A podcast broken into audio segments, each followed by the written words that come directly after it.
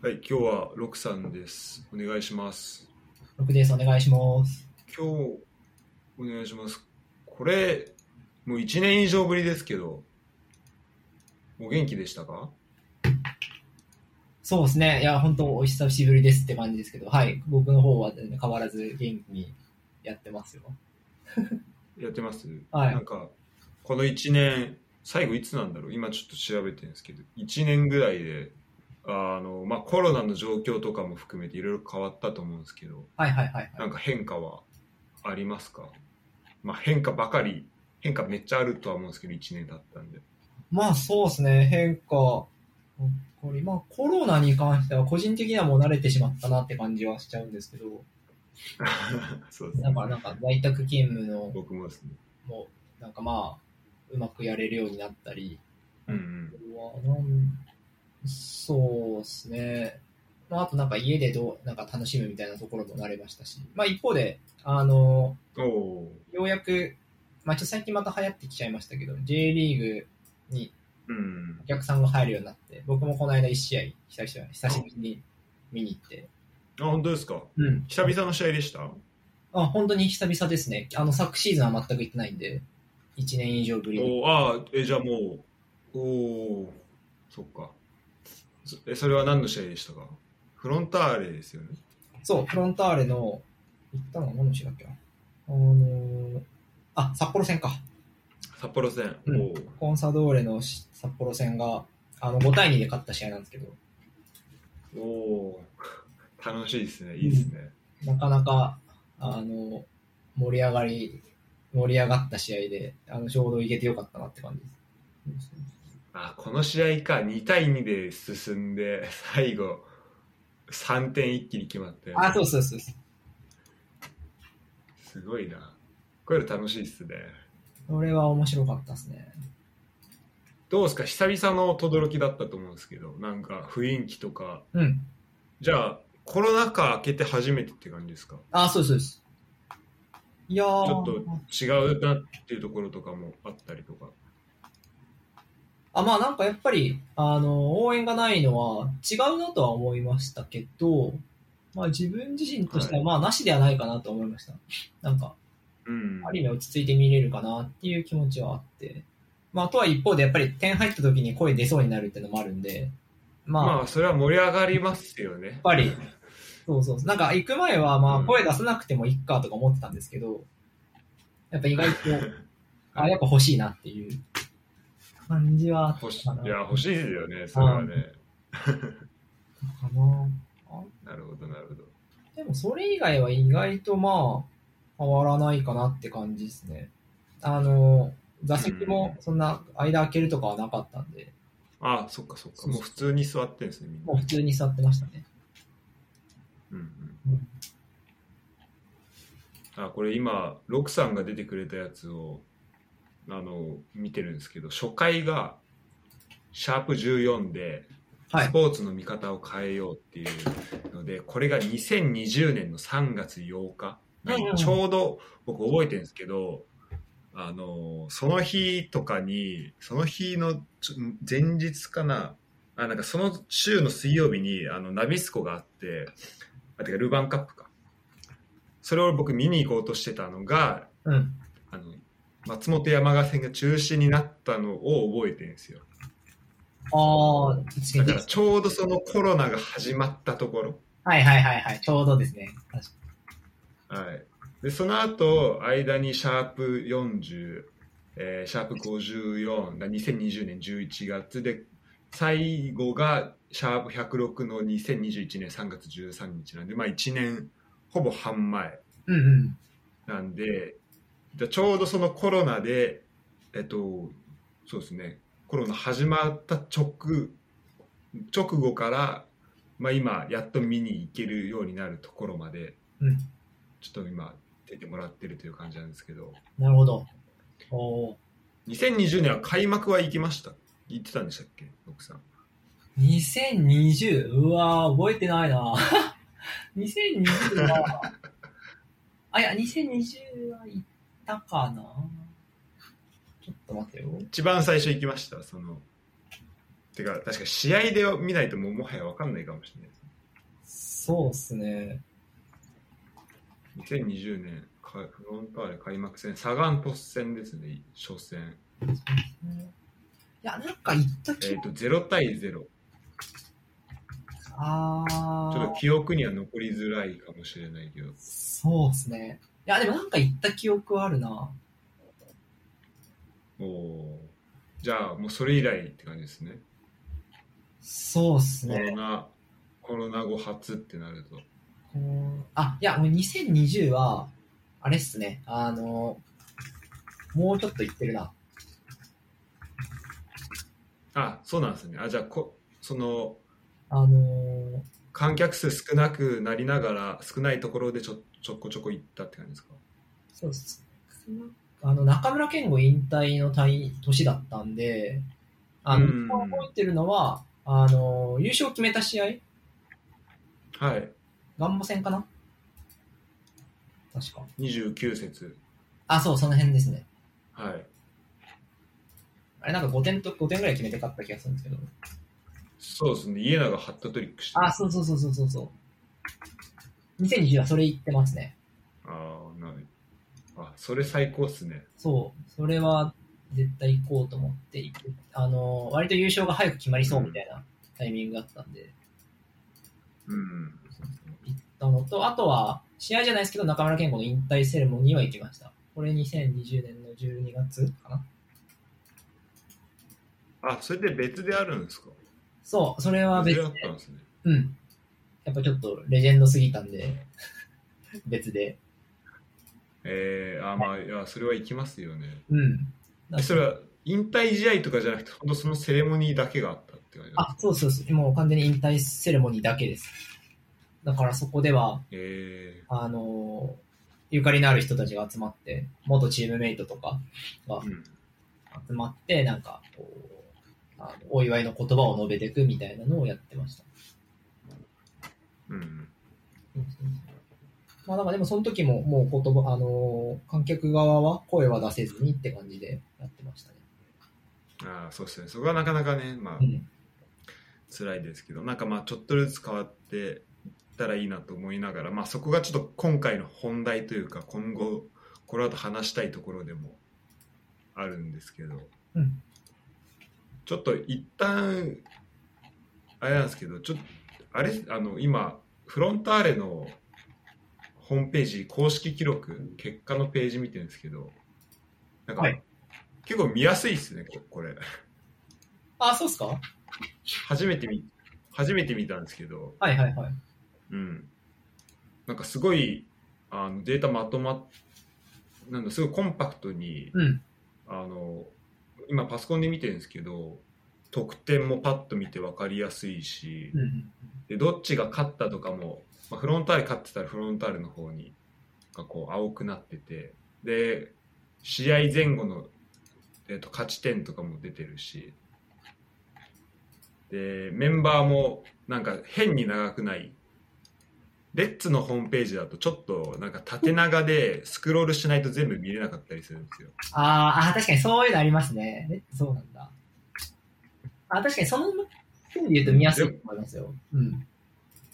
あまあレッツもそうなまあ一応収まるけどなんかもうそれでいっぱいいっぱいになっちゃう感じですね。うんフロンターレもそれ入れて、まあ、その分文字ちっちゃいですけどあの得点者あとそうですねあとじ得点者の時間も、まあ、ちゃんとそこに収まるようになってるしうん。でうしでよ僕すごいこれいいなと思ったらなんかその前節終了時の累積警告もなんか載っててあーはいはいはい。出場停止の選手もちゃんと載ってるしあと他のその同じシーズンの違う試合にすぐ飛べるようになってるのはこれめっちゃ嬉しいですね。ああ、そうそうそう、それ、思います思います。これいいですよね。これは便利ですね。ああ、確かに、いや、うん。だから、スクロールも少なくて済むし、うん。確かに言われて思いましたけど、あと、フットボールは、あ、はい。いや、あの、一時期、ちゃんあの、ファーストフロンターレのレビューとかを書いてた時は、よくここを見てたんですけど、その時に特に、なんだろう、あの見にくいなって思うことはなかったなとは思います。逆に、あうん。あの、対戦相手のサイトはよく見てたんです。もうよく見てたんですけど、確かになんかちょこちょこ見にくいなと思うのはありましたね。そうっすよね。これ、これ多分め、いや、僕、本当これとでうちのレッツのやつぐらいしか見てないですけど、うん。これめちゃめちゃいいっすね。うん。まず情報量は違うし、そう。単純に。そうそうそうそう。あの、一番力入ってるなって感じます。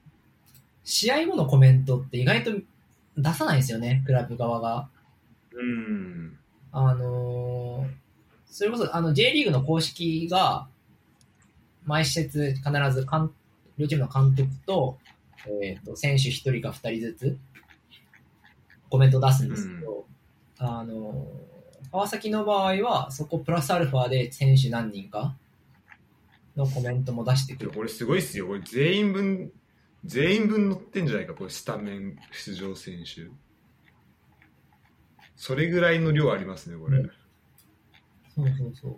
それはね、あ試合後、試合終了後、監督コメント、あそう総評と質疑応答、あ、それですプラス選手コメント全員分みたいな、ほぼほぼ。さすがに全員までいかないんですけど、でも前説6、7、5、6人かな ?6 人前後はあ出してくれるんで、あの、振り返りがあしやすいそうなんですね。あ、そうか、こ多分僕見てたのあれだ。ガンバ戦のやつなんで、多分優勝決めた後だから、なんかじゅあ、めっちゃ多かったんですけど。出すかも。うん、うんなるほど。ここは結構特徴的だなとは思ってますね。確かに今、浦和の見てますけど、そうですね。結構シンプルですね。まあでもちょっと、情報量がね、まあここはもうターゲットどこに絞るかなんじゃないですか？うーん、そうなのかな。川崎ほどリッチにしなくても楽しめる人はいると思うんで。まあね、いやー、まあそうっすうね。んそう、個人的にはこれぐらい欲しいですけどね。そうですね。ちょっと欲しくなっちゃいますね、なかなか。ねだまあ結構、そうですね。ここまで積み上げていくのはまあ大変だったんだろうなとはうん。思いますけど、このレベルまでやるのは。フットボールラブからデータも取ってきてるし、これマジいいな。ね、どまあでも多分他のクラブがやらないってことはなかなか大変なんでしょうね、この辺。うん、そうですね。ちょその辺はどうどういうふうにやってるのか知りたいところですけど。そう。それはでも確かに気になってはいるんですよね。日本は今はめちゃめちゃ暑いですか？めちゃめちゃ暑いですよ。今東京に住んでますけど、めちゃめちゃ暑いです。東京どうですか？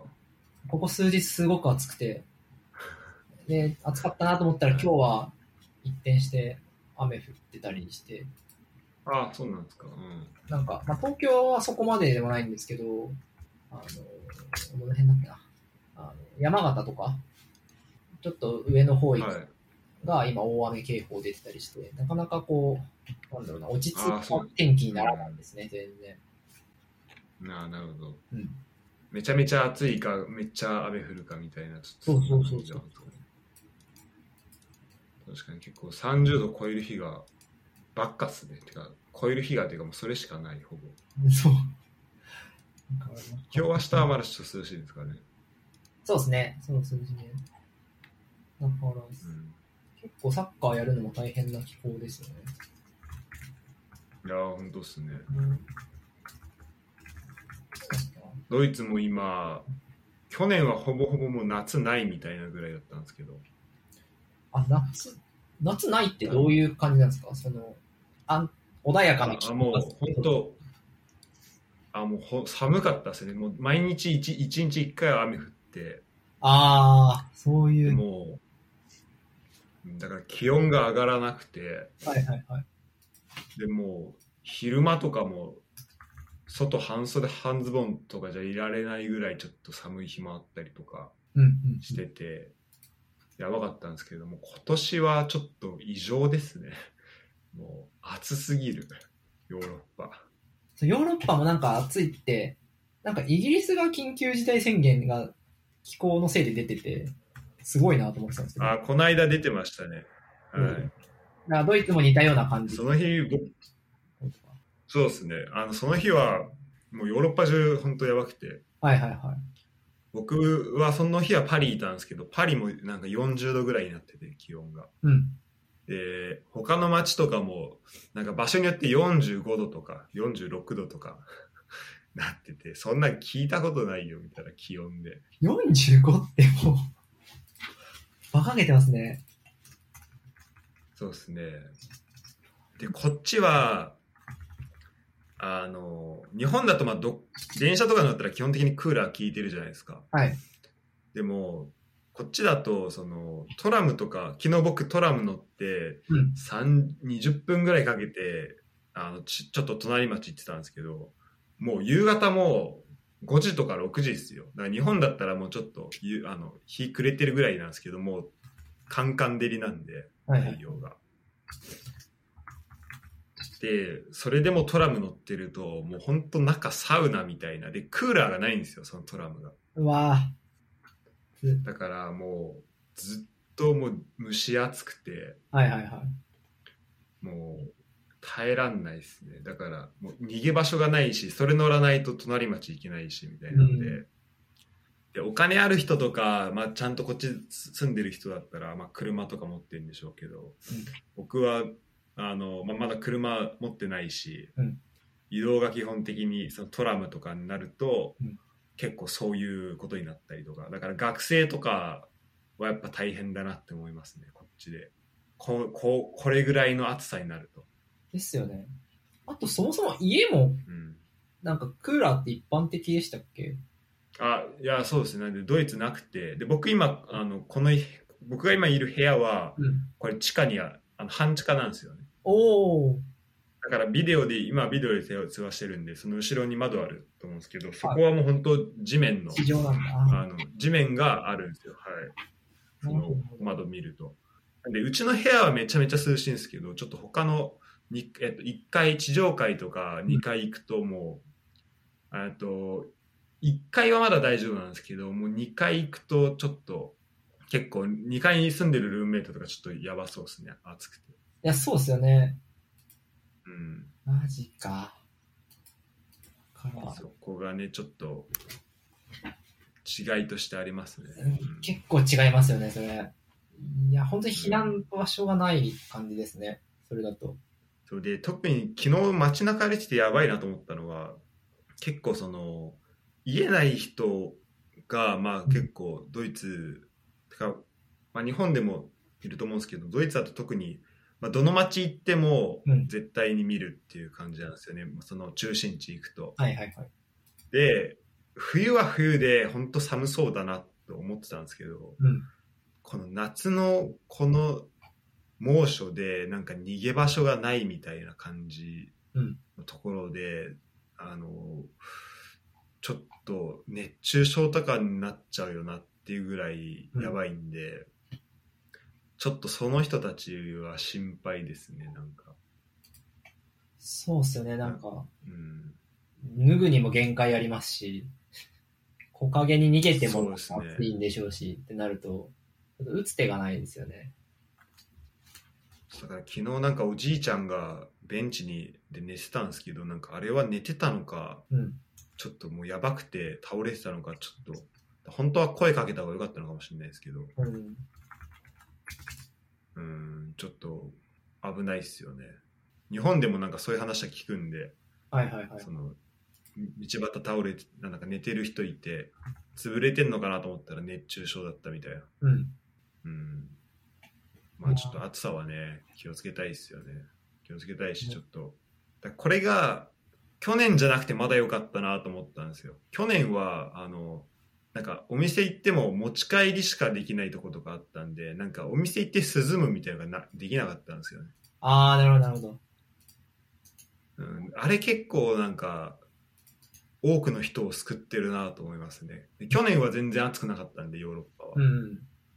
うん、だからもし去年この暑さだったらちょっとまあそもそも外出そんなしてないとは思うんですけど、うんなんで、うん、あのもう外出たら本当になんか行く場所なくて涼めなくてやばいってことになってたと思いますねあだから、涼しいカフェで一休みとかができるってことですよね。そうですね去年、昨日も僕もちょっと無無理で、無理すぎて、もう初めてアイスクリーム屋さん入りましたもん。暑すぎて。もう、あの、涼みに行くためにですよね。アイスが食べたいもう本当涼むため、いや、本当そう、涼むためだけに。うんいやいや、そうか。そんな感じ。はいや、45度は。さっき、はい40なんでやばいっすよね、ちょっとね。うん。ちょっと想像つかないな。そうさっきあの家で結構時間を過ごす、まあ、それに慣れたというか、コロナに慣れてきて、うんっていう話だったんですけど、なんか、どういうふうに時間使ってますか？暇な、暇な時間というか、まあ、おうち時間になるんですかね。あ、おうち時間って言いおうます。ち時間とはもう言わないのか。確かにあんま最近聞かないかな。あ、まあでも、いわゆるおうち時間。おうち時間の過ごし方。おうち時間の過ごし方は、なんだろうな。あ、一個あるのは、あの、ちょっと大きいテレビを買ったんですよ。あ、そうなんですか。んお50インチかな。おおお結構いいですね。そう。その、それこそ、まあ家にいてテレビとか、テレビを見たり、まあそれこそサッカー見ることが、家で見ることが増えたんで、まあなんか、いいかなと思って、買いましたね。QOL を。そう、それは結構、あの、予想以上に QOL 上がりましたね。やっあ、そうなんですか。ぱり、うん。例えばサッカーはやっぱ見やすくなりました。細かいところもちょっと、細かいというか、選手の表情もちょっと見えるようになったんで、それはいいっすね。そうか。あのそれでなんか見たり、サッカー以外には何見るんですか？サッカー以外はアニメとか、あと普通に日本のバラエティ見てます。うん。まあ、学生はあんまり、まあ普、通に、50インチのメリットはそこまで大きくないですけど、はい。うん。いや、でも、いいっすよね。でっかい画面で。いやー、いいですね。あれは買ってよかったなって思います。しかも今安いんで、あ、そうなんですか、テレビ。うん。それ6万いかなかったっす。へえなんでなんだろう。テレビ安いんだ。まあ、中華系のやつなんで、多分、えー、あ安さのなんだろう、こう、いいの、安来てるんですね。感じですけど。うんうん。かな最近のなんか、ありますか？その映像コンテンツで良かったもの。映像コンテンツで良かったもの？なんだろ まあ、まあ、アニメでもいいですいいですし、なんかお、ちょっとおすすめを知りたいなと思って。うなおすすめ。僕割と、最近だとね、なんだろうなうな割とその、お笑いライブを見たりするんですよね、家で。あそうなんですか。あと、えー、はい。その、それは本当のライブ、生でやってるやつを、うんそのネット配信みたいになってるやつ。あ、そうです、そうですそうです。あの、コロナ禍になってう、んお笑いライブをよく、まあ、生でもやりつつ、それを映像でも配信するみたいな、こう、形式になってきてて、だ大体のお笑いライブは今、映像で見れるようになってるんですけど、だから家ではそういうの、そうねそういうのも結構見てます。で、うんちょうど、昨日見たのが、なんか、本当にニッチですけど、岡野陽一っていうピン芸人がいて、あの、聞いたことあるかも。ちょっとクズ芸人的な人でしょ。あ、そうそうそう。よくドイツにいて、あ、はいあこの人がい。ますね。あ、もうすドイツに響き渡るクズ芸人っていうのを聞いて。ああ、そう、すごいクズ芸人で。ドイツに、はい、届届くぐらいの。なんか多分、あれに出てたのかな？あの、名前、名前出てこないけど、うん TT 兄弟の、はいはい。あの、あの人誰だっけ？チョコレートプラネット。あの YouTube チャンネルによく、あ、そうそう、チョコプラの YouTube チャンネルになんか見た気がします。あのー、うん。ま、まあの、マネーの虎みたいなパロディで出てたかあ、そうそうそう。あ、そう、クズの虎みたいな。あ、な。そうそうそうそう。あの、お金貸すやつですよね。あ、そうです、そうです。うん。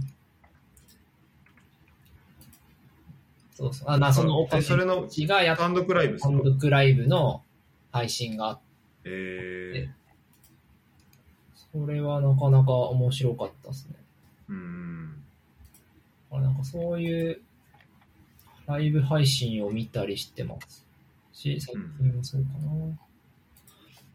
な。あとは、まあアニメだと、最近はなんだっけな。あ、まあちょっと前になっちゃうけど、あの、はい。王様ランキングっていうアニメがあって、今年の1月、王様ランキング。うんはい王様ランキング。今年の1月ぐらいに放送してたアニメで、うん。それが、なんか絵、今調べてるかもしれないですけど、絵柄が、絵のタッチが結構可愛らしいんですけど、結構、可愛らしいですね。なんだろうな、あのーあんまりハッピー、ハッピーしてない感じがあって、あ、そうなんですね。はあい。のー主人公のこの可愛らしい男の子が、まあ、次の王様になる話なんですけど、うん。結構いじめられるんですよ。周りの大人たちに。あ、そうなんですか。結構全国にいじめられる感じで、で、そこからこう、這い上がっていくみたいな感じなんで、結構、なんだろうな。ちょっとじゃあ、これはいいかいじめられ方も政治的ないじめられ方されたりとか。な。あ、そうそう、そういういじめもあります。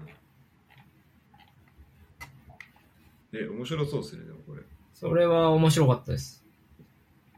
だから、ゲームオブスローンズのなんか絵柄可愛いバージョンみたいな感じなんですかね。王様にみんななろうとして、なんかみんなの思惑がこう絡み合い、はいはいはいはい。王様にならないように邪魔するやつもいれば、それを助けるやついたり、裏切ったりするやついて。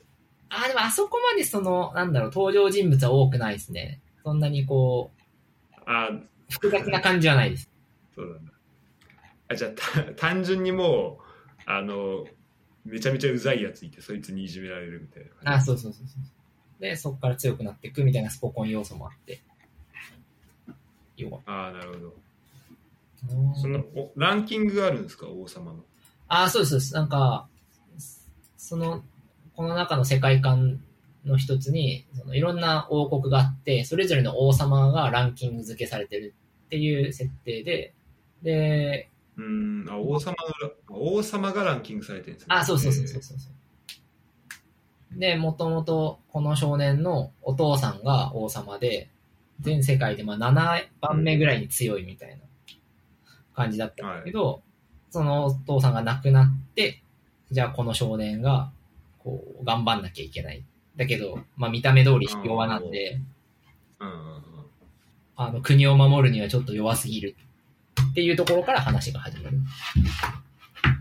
あじゃあその、お父さんの時ほどの強さを維持できるのかみたいな。あ、そうそうそうそう。えー、いやでもやっその王国系やっぱいいっすねなんか面白いなんかワクワクしますね聞いてるだけでうん。ワクワクするかな。なんか、そう、ちゃんといろんな王国も出て、いろんな王様も出てくるんで、そういう意味でも、うんあの、いろんなキャラがいて面白いっていうのもある。うんうん感じですかね。逆に日本のコンテンツって見るんですか、うんそうっすねでも最近だとなんかネットフリで。やってる日本のやつとかが多いですけど僕はちょっと最近ずっと太田上田見てますね はいはいはいはい。僕も YouTube わかります？されてる範囲な見てます、見てますよ。あそう僕 YouTube で見ててももともとうん。でこんなん絶対面白いじゃんと思って太田上田この2人が出てるこの2人が話してるやつが絶対面白いなと思ってで YouTube はとりあえず全部見て、はい。でいやここのであれってまあ当たり前ですけど、まあ、切り抜きじゃないですかうん。だからこれの間見たいなと思ってもう Hulu も登録して Hulu で一気に見てはいはいはい。で今毎週毎週その最新エピソードは1週間なんか無料公開なんでそれはそれを今毎週見てますねあ、そっか、最新は見れるのだからか。あのなんかロキポっていう中京テレビのなんかそのサービスではいはいはい。見れるんですよ本当だ。あ、そうだったんだ。あ、見よう。そっか、僕は切り抜きの方しか見れないんで。そう。確かに切り抜きだと物足りないなって思うこともありますから。いいですね、これ。そう、そうなんですよね。ただ最近切り抜きがもう、なんか多分、多分先週のやつとか、うん。あれ多分20分番組ぐらいなんですけど、なんかそのうち18 17分ぐらい多分、あの、合わせてやってて、うん。これ、まあ、ロキポで見てる人いいけど、なんか Hulu で見てる人大丈夫かなってぐらいちょっと流しちゃってますね。なるほど。でもそうなんですよ。そうそう、んそうですちょっと YouTube もともと長い。サービスしすぎだろってちょっと、うん。割と満足するんですよね。YouTube だけで。いや、うんうん。いや、そう、そうなんですよね。そだからまあ、それとか、あと最近は、もう、芸人が、その、自分で YouTube チャンネルやったりしてるのが多いんで、どんどん増えてるじゃないですか。で、編集とかもなんかちゃんとしてるし、だからもうそれは結構見ちゃってるかもしれないですね。確かにそうですね、YouTube で見れちゃうから、割と、その、気軽に見れる、あの気軽に日本のコンテンツに触れられるんですね。そうですね。でも、YouTube が多いですね、そう考えると。うん。え、逆にどうですか？その、現地のバラエティとかってもう今楽しめるんですか？その、まあ、言語的にもそうだし、いや、まだ、感覚的に？あーそうですね。感覚的には多分楽しめるとは思うんですけど、うん。やっぱりてかなんならだから言葉まだ分かんないんですけど言葉分かんなくても面白いなっていうのはまあ結構思ったりはああ、そうなんだ。ただ本当の意味でその1時間とか番組あったらもう1時間持たないですねその感じで見てても。うん。だからてかもうだから最近そのドイツのテレビをあのちゃんとその番組見ようと思ってなんか見ることがないですね。あそれよりもなんかしながらとか誰かと話しながらちょっと横に置いといてみることはあるんですけど。なるほど。まあそうですねドイツのドイツ語も週1では取ってるんで本当ちょっとずつ良くなっていくといいなっていう感じではあるんですけど、あ、じゃあまだまだこれからですねそれはそうでドイツの映画を映画館で見たりとかはまだ、そこまでしないですかね？ああまだっすねちょっとそれはだいぶハードル高いっそうですよね。またちょっと一段階上がりますよね、それは。うん、まずちょっとネットフリにあるドイツ語の映画を見ようかなっていう。のはちょっとありますね。あそれで言うとなんか今ネットリックスにあるのでちょっと面白そうなのがあってはいはい。なんか「ジュシ・カール」っていう映画であの日本語だと何なんだろうな、まあ、これフランス語で「私はカール」って意味なんですけど「ジュシ」はい。「ジュシ・カール」追加。で最初なんか最初の僕まだは最初の10分ぐらいしか見れてないんですけど、うんあの主人公なんかフランスが最初パリ舞台で出てなっててで本当幸せな家庭だったん家庭を築いていたんだけど、まあ、その、えっと、家族が、まあ、ばあの爆殺されてしまって。で残されたその父親と娘が残されてうん。でそこからこのまあ悲しみの中にいるところに、まあ、救いをの手をあの出してくれた人がなんかそのまあカルト的なうん人で、でその人あの、まあ、そこから先ちょっと見てないんですけどなんかそこのなんだろうそこなんだちょっと、まあ、テーマがそのカルト的なところなんですよね。で今ちょっと最近起きたいろんなあの事件とかもありはいはいはい。ちょっとその辺のね。話をテーマにしたやつとかでこれドイツ語だしドイツ語でパリ舞台になっててでこういうこのテーマっていうのなんかめっちゃすごい今今の自分のき興味関心にすごい合ってるなと思ってうんうんうん。で今ちょっとそれで昨日あの、まあ、映画なんですけど僕結構ちょちょこちょこあのちょっとずつ見てくのでその映画も、はいネットリックスとかはことが多いんでちょっと昨日見始めてちょっとずつ見てる感じですねああ、なるほど。今、あらすじ見ましたけど、面白そうですね。確かに。まあ、もともと面白そだから多分、ロクさんも結構、感じが、うん。まあ、出来事があったっていうのを受けて、面白そうう。ん。そう、なんか、これとかは、ちょっとモデルがいつになってるか分かんないんですけど、あ、てかこれ別に舞台ドイツじゃん。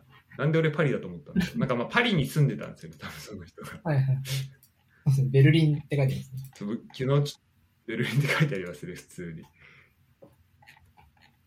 そう、でも、これなんかテロの話とかは、あの、まあ、僕フランスに住んでた時もテロ何回もあったし、ああ、そうですよね。確かそうかそうか。まあ今も、ちょうど。うん。で、あまりまあそこに近い人に会ったとかはないんですけど、うん。そのそこで実際に被害に遭った人とかそこの家族の人とかとめちゃめちゃ何か話したことっていうのはないんですけどなんかそのテロをすることテロ行為によってじゃあその周りの人がうん。傷ついたりとか、なんかそこのなんだろうななんかそのテロした人がなんか意図してない人も傷つけてしまう。でそこからまた違うこうあの禍根が生まれるみたいな、うん。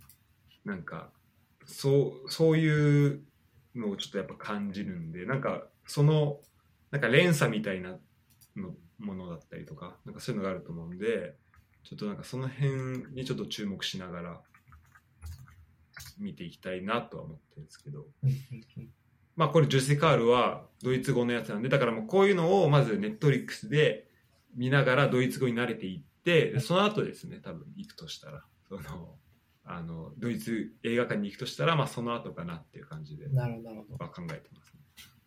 うん、ちょっとこれは、気になるリストには入れときます。ああそうですねよよかよかったら見てみてください。ちょっと見るのになんかこう、心の準備が必要そうだなと思ったんで、そうですねちょっとそれはありますね。うんちょっとすぐ見るは構そんな、言いにくいな。うん、パッとあの見てねとはなかなか言えない感じではありますそういうケースよね。うんじゃあ本題に本題というか話入りますか？はい。本題、本題。いきますか。本題というかまあこれも今まで話したのも本題っちゃ本題なんですけど、うんなんか、まあ、ちょっとサッカーの話をしましょうということでえーっとそうですね。まあなんか、まあ、僕がねもともといつだこれ、えっと、6月20あ違う7月27だから、まあ、1週間ぐらい前か。にちょっとポッドキャストどうですかっていうので連絡させてもらったんですけど、はい。で、まあ、ファンサポーターってなんだろうと思うことが最近ありロックさんの意見を聞きたいと思いましてっていうに僕は送らせてもらってで最近だと、まあ、そこでねロックさんから返事もらったのだと、まあ、裏の制裁金あったりとかあとゴール裏でなんか相手ユニを着るファンとかがいたりしたんですね。ううそう。っていうのもあったんでなんかこの、うん、ファンサポーターって何なんだろうなっていうのをちょっと改めて考えたいなっていうので、えートークテーマですねちょっと持ってきたんですけど、はい。うん、でこれちょっとどっから始めようかなまあまずレッツのやつの話からがいいのかなそうですね。まあ最近、一つホットな話題ではありますよね。うんただちょっとね自分の中でねまだね、うんあのこれ話題持ってきてちょっとまとまってないところてかこれロクさんと話す時大体このパターンなんですけどいや、そんなもんです。僕もちょっと話題あの裏側の話は。うんそうまとまってない部分はあるんで、うん。まあそういうところはあるんですけどちょっと話しながらちょっと自分の中に整理できたらいいなとは思ってるんですけど、うんそれでいきましょう。まあ、流れとしてはなうんと、まあ、これも正確な流れを置いてるわけじゃないんですけど、えーまあ、声出しのところだったりのルールだからコロナ禍の感染対策コロナ感染対策のところで、まあ、ルールが、えっと、ガイドラインがあってでそれに、まあ、浦和のサポーターが、えーまあ、それをね破る行為を、まあ、繰り返し行ったっていうところで、うん。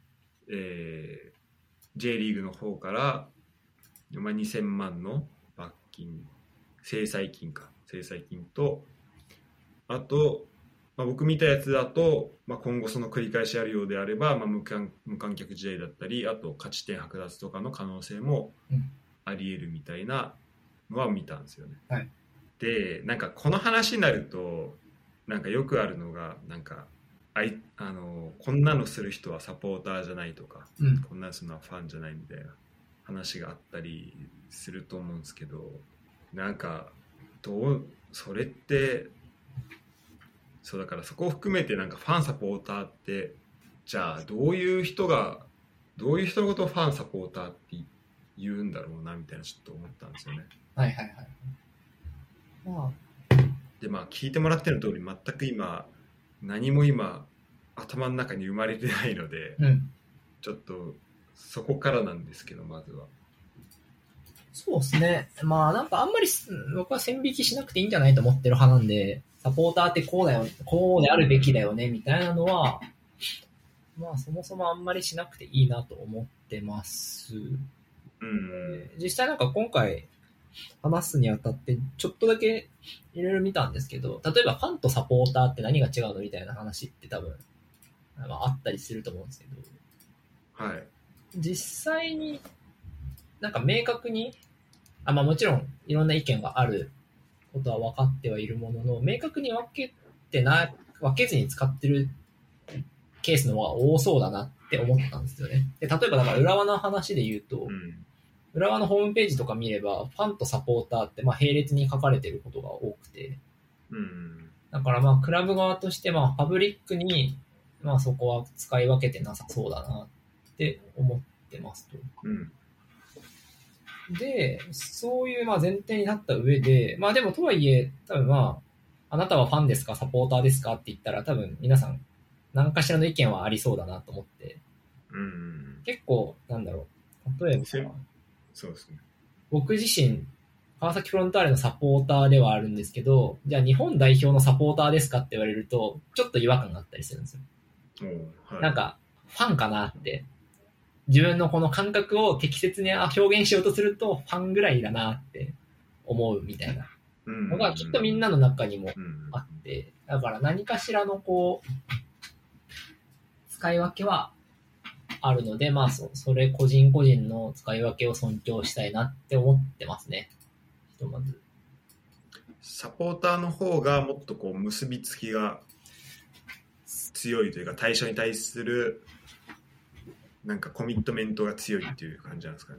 まあなんか僕はそのイメージですね。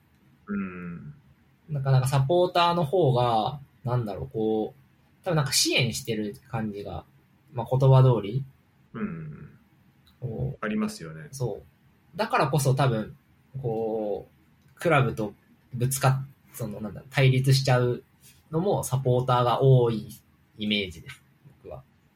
うん確かになんかそもそもじゃあクラブやりたいこととなんかそのサポーターがやりたいこととクラブやりたいことがこうもしなんかこう対立しうる存在というかなんかそれぞれの意見を持ちうる存在な存在じゃないですか、はい。でそこがなんかまず面白いですよね。なんかそもそもでもあれか。だからクラブあってのサポーターとも言えるけどサポーターあってのクラブとも言えるから、うん。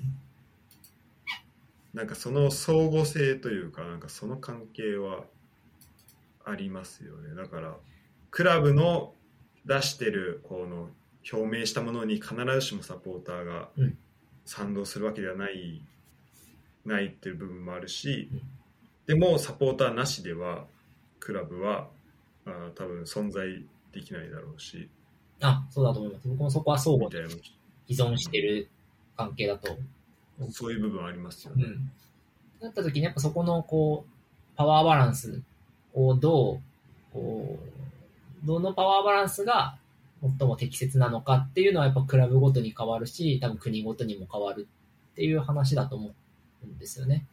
うんで多分今回の浦和の話だと、そこがちょっとバランスが崩れちゃって、しかもそれが日本で見ると、少なくとも日本で見るとちょっと、あの、良いバランスとは言えないんじゃないっっていうところで J リーグからこう、制裁金が出の、まあ、処罰が課されたっていう感じなのかなと思います。うんうんだから、まあ、正直僕はあんまり海外のサッカーはあのテレビでしか見てないんで、雰囲気は全然つかめないですけど、まあ、海外だったら許されるみたいな意見も一部あって、それも、まあ、正しいかもしれないなと思って見てます。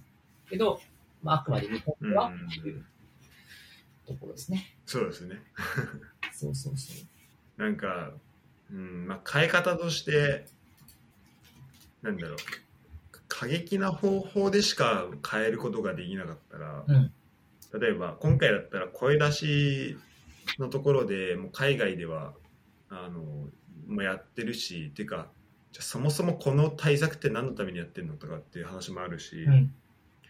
ここれやることで何をこれやるときとやんないときで、うんその感染対策ややるときやんないときでじゃあどこどの変化、まあ、変化があるわけじゃないですか感染対策したときとしないときで。はい。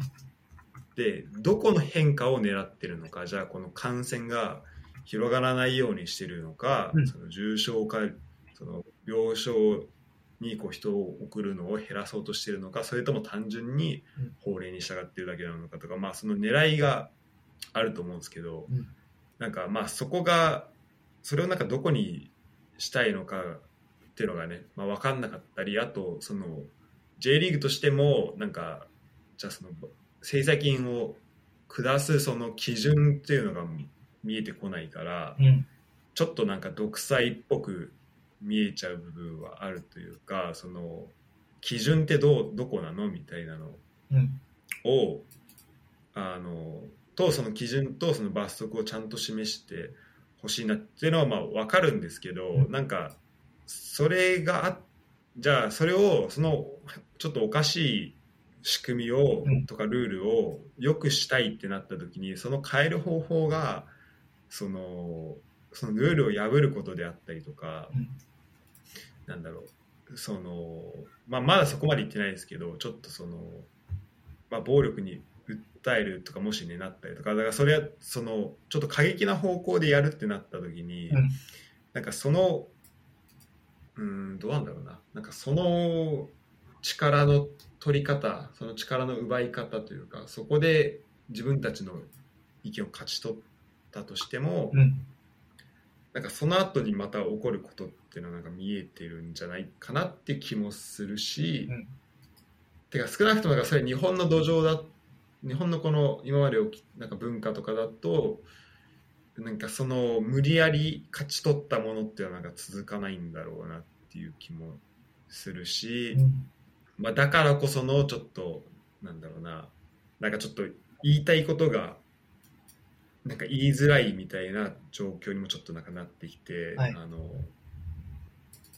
それこそあの横断幕に関してもなんかコメントあったらしいですけどそのありましたね。今回のその制裁金にに加えてう、ん。うん、でなんかそれなんだろうなだから、まあ、その過激な方向であだからルールを、ま、ルールを破ら破らないことでうん。なんだろうルール破らないあなんだごめんなさいルール破る破っていくんだったらそれこそなんだろううーんまあでもそれそれで続けるってのはなんかなかなか難しいですよね。うん。でルールを破りながらそのもうルール破るんだったらもうそこはもう行ききんなきゃ多分 ダメででそこ行ききっちゃったらもう完璧にやばいやつらになっちゃうんですけど、はい。でルールを破りながらなんかその正当なんかたもっともらしいことを言っていくのはちょっと無理があるなというかそこはもうなんか自分たちの中でちょっと破綻しちゃってると思うんですよ論理的に、うん、だから、まあ、そういうのは思ったりはしますね、またちょっとまとまりがいやいや。全然ないですけど、あの、なんか多分その、うん。納得にいかないルールへのなんか反発の仕方っていろいろあって、まあ破らん、なんかそれをもう知らずに、うんと、なんだろうな、知らんぷりして破るっていうのもまあ一つのこう主張の仕方だとは思うんですけど、うん。今回に関しては、ちょっとそれは悪手だったなと思ってて、うん。うんあの、このコロナの声出し禁止みたいな、そのスタジアムの応援を制限するっていう J リーグの判断に対して、そういうやり方は間違ってるなと思ってて、なんでかっていうと、そもそものこのルールを決めるのって、まあもちろん J リーグが決めたんですけど、もっと上じゃないですか。その日本政府がこういう方針でっていうのに従ってる。うんうんだから、そうですね。あの、J リーグって今回に関しては敵じゃないはずなんですよね。どちらかというと、うんあの、J リーグの上の人たちが声出し禁止を良しと思ってるとは思ってなくて、もううん政府が言ってるからしょうがないよねっていうスタンスだと思ってるんですよね。ってなったら、そうですね。あの、多分気持ちとしては、一サポート、浦和のサポーター含め、サポーター全員と同じ立場のはずなんですよ。なんですけど、うんなんかこう J リーグに対して敵意を向けてるっていうのは、なんかこう、敵が、戦う相手を間違ってるなとは思って見てます、これ。うんそうですね。いや、本当おっしゃる通りだと思いますね。なんか、なんかそっちに向かう、向かう方向が違いますよね。そう。むしろ J リーグと一緒に、あの、こう、日本政府に働きかけて、あの再びこううん自由を取り戻すっていう方が、あの、より、なんだろうな、効果的だったと思います。確かにな。だから、なかなかそっちに、そこまでいかないんですよね、視点として。なんか結構その、うん。まあ、そうなりがちなのかなと思ってなんか目の前で起きたことだから一番その近くで自分たちをこう自分たちの行動を制限する人に対してうん。敵意を向けがちなのかなと思ってだ今回やったら J リーグがこういうガイドライン決めてでそれに従って、まあ、罰則うん。とかを、まあ、罰則のところはあれなのか。まあでもまあそそれをまあ一応根拠にしてうん。罰則出してるっていうところでじゃあそのそこに反対するみたいなうんところはあるんですけど、うん、だからやっぱ結局そうなんですよねだから僕もこれ考えててなんか結局やっぱそこに行くなと思って。だからその政治的なところをもうちょっとこう考えられなかったりとかだからそこに対してそのうんそこそこですよね。うん。このコロナのによる応援制限に関してはそこだと思ってます。だからそこは、あやっぱりサポーター側も見えにくい部分であるので、もう少しクラブ側からしっかり発信するとか、J リーグから発信するのが必要だったなと思います。だから、その前のコミュニケーションうまくやってれば制裁金ってところまでいかなかったという意味では、やっぱ J リーグは非難されてもしょうがないかなって思います。うんだから、その、まあ、そもそも制裁するに至ってしまったこともそうだし、あとはその、制裁も、その、そうですね。根拠がちょっと曖昧だっていうところ。やっぱ2000万ってなかなか大きい金額なんで、それをするにはちょっと納得感が弱いってのは間違いなくて。確かに。なんか結構この、本当 J リーグとの敵対構造で見てる人めっちゃいる気がしますね。うん。でそこじゃないよねっていうのは、てか一応目的は同じはずだよねっていうところにやっぱならないと、うん。それこそね、今、まあ、いろんなところでなんか日本サッカー人気落ちてるみたいなことを言われてて、うんまあ、それがどれぐらい本当かどうかっていうのもあるんですけどでもやっぱりそのなんだろうななんかこのごたごたみたいなのは別に外から見てて全然まあ面白いものではないですもんね。うん。うんそうですね。あんまり気分がいいものではない。あの、これ別に浦和レッズの、まあ、今回のかことに関しては気分は良くないですけど、例えば、あの、えっと、2ステージ制の時に、J リーグ2ステージ制になった時に、割と浦和のサポーターが率先してこう反対を示してたと思うんですけど、ああいうのはあっていいと思うんですよね。うんうんあれは完全にその J リーグの判断に対して、あの、異議を申し立てるっていうところで、ある意味まあ、J リーグが、まあ、反対勢力というか敵対してたんで、うん。それに対してはっきり言うものを言うってのは大事なんですけど、で、まあ実際それで変わりましたし、流れは。うんだからその意味でやっぱ今回はそこの敵対構造の取り違いがやっぱ一番あの問題を複雑にしてるなと思ってこれを見てましたね。うんうん、なるほど。いやそこの視点はちょっとなかったんでめっちゃ面白いです、ありがとうございます、うん。うん、ファンサポーター的なことで言うとそのゴール裏に他のサポーターが入ってたみたいな話はどどうですか？あれね、あれ僕もちょっと概要というか。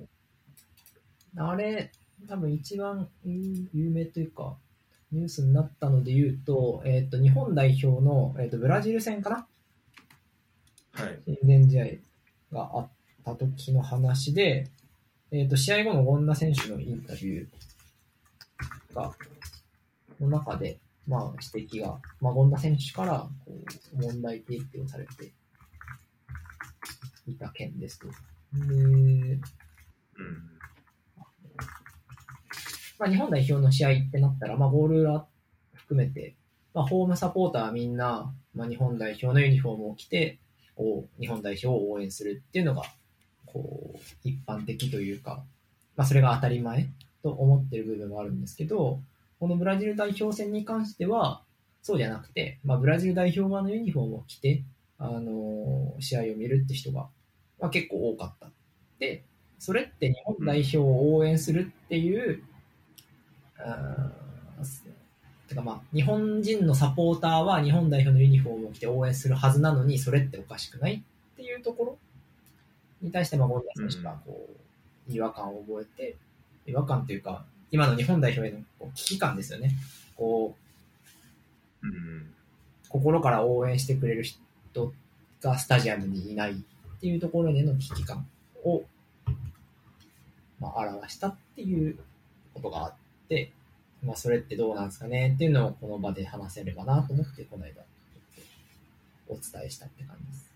で、個人的には、ここはなんか難しいなと思ってて、まあ正直に言うと、まあ親善試合だからしょうがないよねっていうのが 一番。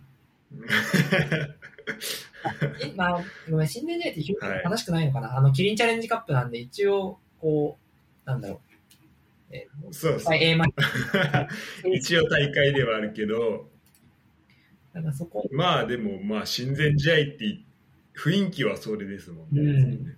まあ私やっぱりブラジル代表が来るってなると、やっぱりまだこう、サッカーファンとしてブラジル代表側にも肩入れしたくなるっていうのは、正直あるなと思う。ん、そうですね。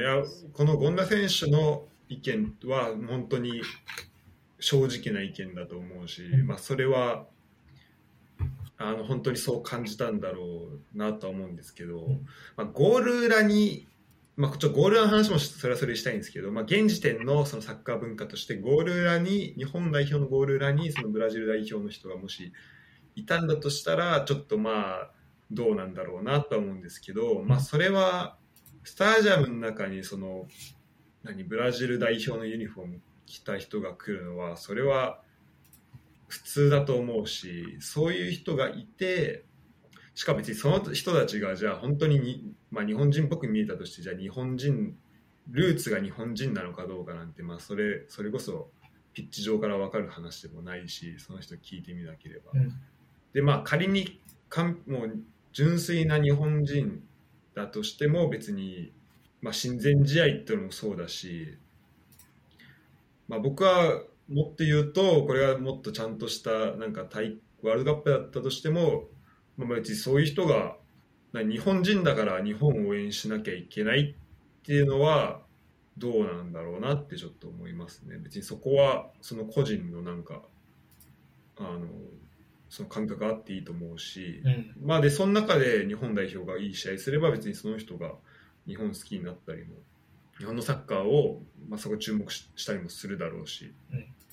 それこそルーツとして、まあ、日本人っていうのがもしあるんであれば、確かにそうですね。うんだからだから僕もそんなんかこれ、まあ、少なくともこのキリンチャレンジカップのスタンドに、まあ、日本日本人でブラジル代表のユニフォーム着てた人がいるっていうのはなんかそんなにそんな問題なのかなとかむしろサッカー好きなっていうか潜在顧客っていうんですかね、うんなんかその日本代表にとってのはいるじゃんっていうことですよね、その人たちはブラジルに住んブラジルからわざわざ来たわけじゃないんだから普段は日本にいて日本サッカーに囲まれてるわけだからじゃあその人たちが見たくなるようなものってなんだろうなっていうのを考えるきっかけになるなるのかなと思ったんですけどね。うん。確かにそうですよね。うんやっぱルーツわからないから、だからわからないから、まあ、いろんな人がいるはずなんで、いて当然なんですよね。うん、まあ、だからもちろん、権田選手の言うところも分かって、まあ、ホームだから、なんか、もっとホーム感欲しいって。そうですね。うんうんうんうん、まあ、そうなんですけど、確かに今だからえこうやってキリンチャレンジカップも声出しとかできないですもんね。うん、これはできなかった試合ですね。できなかったですよね。だからまあそういう中でなかなかホーム感を感じられないっていうところのなんか寂しさとかは多分だからかな、まあ、そういうこと悲しかったって書いてありますけど、うんその悲し悲しさっていうのはあったんだろうなっていうのはすごい思いますね。そうですね。うん、まあ、そうね。でそこにその最近言われてる、まあ、日本サッカーの人気が落ちてるんじゃだからサッカー人気が落ちてるんじゃないかみたいなところもちょっと多分加速そそこをちょっとこう加速させてる感じはもしかしたらあるのかもしれないですね。うん。まあ、その純粋に日本代表を応援する人が少なくなってるって、まあ、いうう、んなんだろう。別に根拠に、根拠とまでは言わないですけど、まあ、そう思える一つの話ですよね。で、多分、あの、うんついこの間の E1 東アジア選手権で、あの、関係が少なかったとかもあって、やっぱり最近こう、日本代表、オワコン説みたいなのは、ちらほら。はいうんまあ、あとはやっぱそれとつなげるにはちょっと、まあ弱いはん、あのなんだろうな。無理やり、それとつなげるのは無理やりかなとは思ってます。これを、これだけ見て日本代表が人気なくなったっていうにはちょっと、ああ、いや、うんしますね。E1 そうですね。E1 のあの試合だけ鹿島とどこでしたっけ？もう一個やった場所。えっと、トヨタスタジアムかな？名古屋の方、あの、愛知県ですね。トヨタトヨタスタジアム。うん。両方とも5000人ぐらいだったんでしたっけ？鹿島は5000人ぐらいでしたよね確かに鹿島がそうそうそう。今トヨタ何人だっけ？なんかあれも平日だっけな？ちょっとなかなかそこの中でせ選手あ入場者少なくてで人気落ちたって言われるとなかなか厳しいっていうか、うん、そうそう言われちゃうかって感じはしますよね。うん。あ、そう、観客4980人か。鹿島スタジアムが。あ7月27って何曜だ？あれ、火曜か水曜やったかな。水曜か。そうですね。いや、トヨタもね、そんなアクセスいいとこじゃないですからね。うん。あの、平日のその辺はもう、そんなもんだと思いますよ。うん、で、別に、ね、メンバーも、そう、日本代表代表じゃないじゃないですか。うん。に J リーグの中でめっちゃいいメンバーだけどじゃあ今までだったら、ね、その最終予選とかだったらもう本当みんな知ってるようなサッカーじゃ好きじゃない人でもまあ知ってるような人もいたりとかする中でで今回は J リーグ好きな人だったら、うん。まあ、みんな知ってるけどっていうメンバーだから、まあ、そこでちょっと、ね、観客動員落ちるのはまあ普通かなとも思うし。うん。まあだから、まあでもそれでも日韓戦とかだったら入ってほしかったっていうのは分かるけど、まあそこはスケジュール的なところもあるし、まあコロナの影響もあるし、もう本当いろんな、あでも日韓戦は1万5000人入ってるのか。まあだからいいろいろ考えると、だから平日のトヨタで1万5000人とかあったらうん。全然いい、なんかそんなもんなんじゃないかなっていうか、そんなもんって言い過ぎなんですかね。まあでも、そんな悲観することはないんじゃないかなっていうふうに思っちゃいますね。うん。いや、僕も妥当だと思いますよ、これは。うん うん。ただ、あの、まあ、これちょっと比較簡単にできないんですけど、はい。あの、先週、あ、今週か、今週の月曜日に、8月1日に、あの、ポカールドイツあの、はいはいはい。まあ、日本でいう天皇杯的なうん。1回戦が、まあ、いろんなとこであってであのマフデブルクっていうねはい。マクデブルクかっていうチームとあとフランクフルトがやってフランクフルトあの鎌田が2点決めてああ、はいはいはい。決めてましたね。4対0で勝ったんですけどこれねマクデブルクのねサポーターやばいんですよ。でこれってあのポカールって初戦はあの大体どっかの、えー、とな地域リーグ代表のチームと、はい。あとブンデスの、まあ、1部2部とかのチームがやることがまあ多くて、はいで、えーとまあ、マクデビルク確か去年なんか伊藤達也がいるのかな今で去年た多分3部優勝しておお、2部に上がってきたみたいなそうなん。そういうチームなんですよ。はいでもうねサポーターがあでそのいいなと思うのはその必ず上のティアのチームが、うん。その下のところに来るだから今回だったらフランクフルトとマクデブルグだったらフランクフルトがマクデブルグのホームに来るんですけどあーの、あ、そういう慣習なんですね。そういう慣習なんですよだからすごいもう地域のところにめっちゃ人が集まってきて。あのすごいだからその試合は例えばそれこそ僕のこっちでできた友達があのビクトリア・ケルンっていうあのブンデス3部のチームで、はい今アナリストやってるんですけどそこのチームはポカールがあのあそこのチームはポカール初戦がバイエルンってやるんですよね。うん。うん。で、えっとまあ、バイエルンそのスーパーカップライプツィヒとやってた影響であの8月31日とか、まあ、8月最後の日にあのやるんですけど、はいそれもバイエルンがケルンまで来るんですよ。で、えっと、ビクトリア・ケルンのスタジアムは1万人ちょっとしか入らないらしいんですけど、バイエルン来るってことでその FC ケルンのスタジアム45万ぐらい入るところを使ってでもそのステージあそのスタジアムもなんか全部チケット完売したらしくて、うん。だそういうなんか集客効果みたいなのもあったりするんでなんかすごいこの仕組みとしこまずこのポカールの初戦で初戦をその下のティアのあの本拠地でやるっていうのはすごいいいなと思うんですけど確かに、それいいですね。やっぱ多少地方でもでこれ見るとね。そうなんですよでマクデブルクって正直僕聞いたことなかったんですよね、はいこあのこのちゃんと認知してなくて、うん。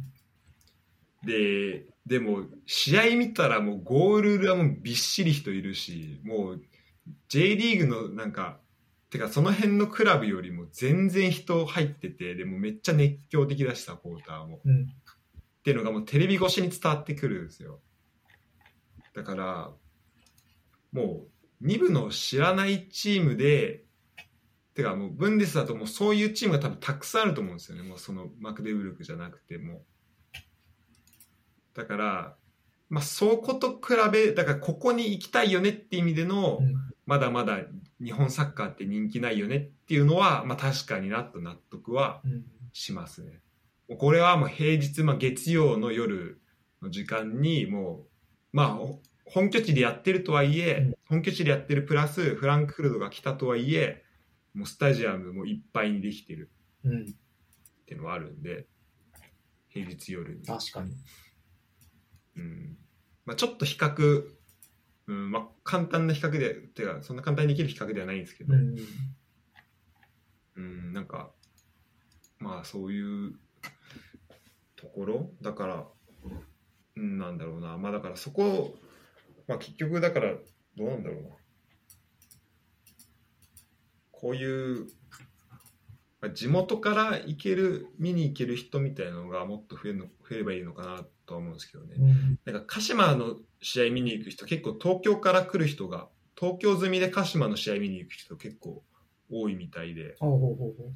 私、そのイメージあります。まあ、それが何万もはいないかもしれないですけど、うん、バスも出てるし東京駅から、うん。僕も会った人で結構何人もとあの東京住んでて鹿島サポっていう人はよくそのあの八重洲から出てるバス乗ってるっていう人もいたりしたんで、はい。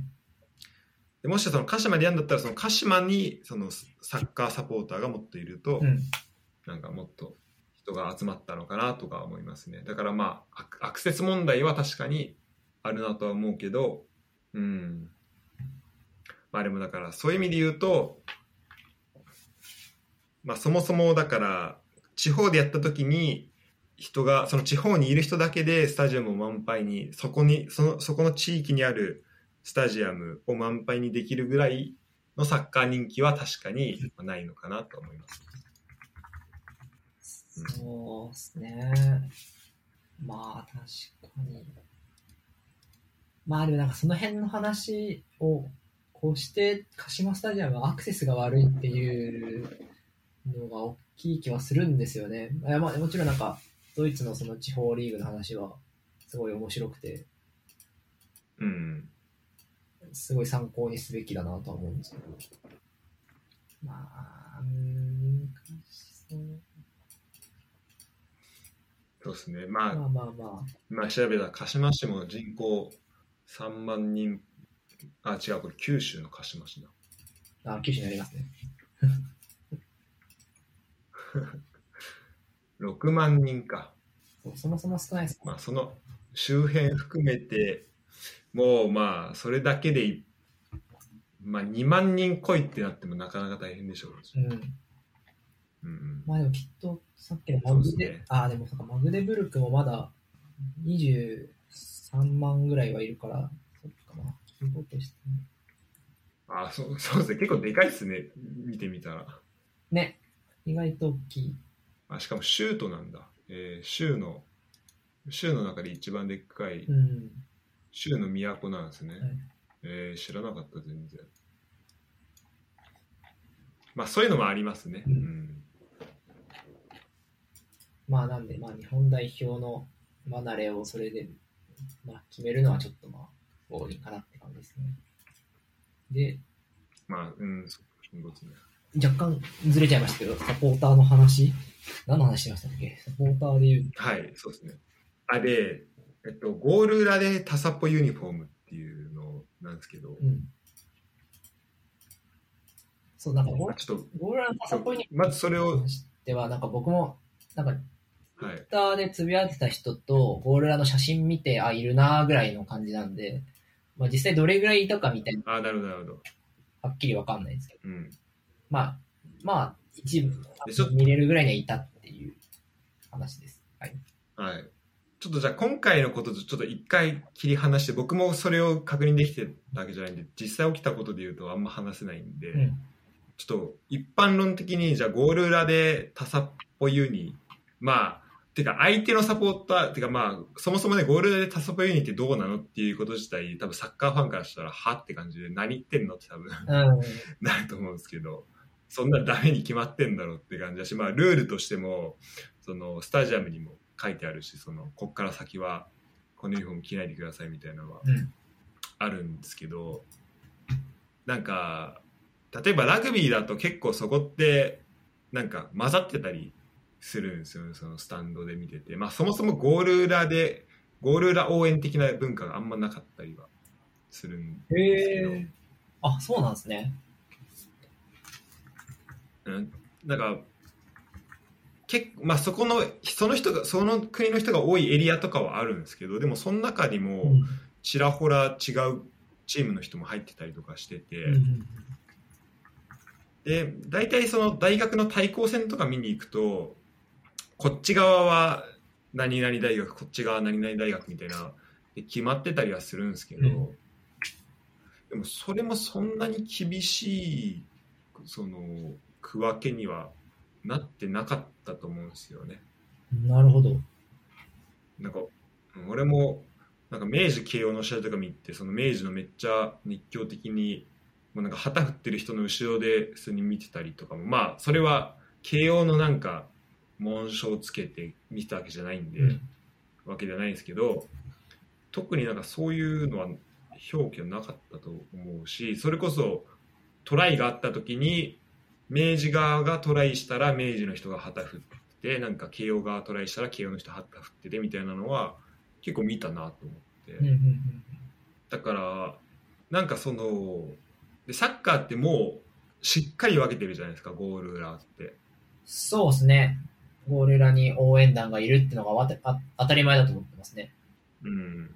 だからそこまあ確かにそのちゃんととかの文化があるから、うん。まあ、そこは一緒にしなてか分けないとそもそも成立しない部分はあるとは思うんですけどなんかちょっと混ざったのでもう見りなんか見てみたいなってちょっと思っちゃうんですよねその違うスポーツ見たりしてるとうん。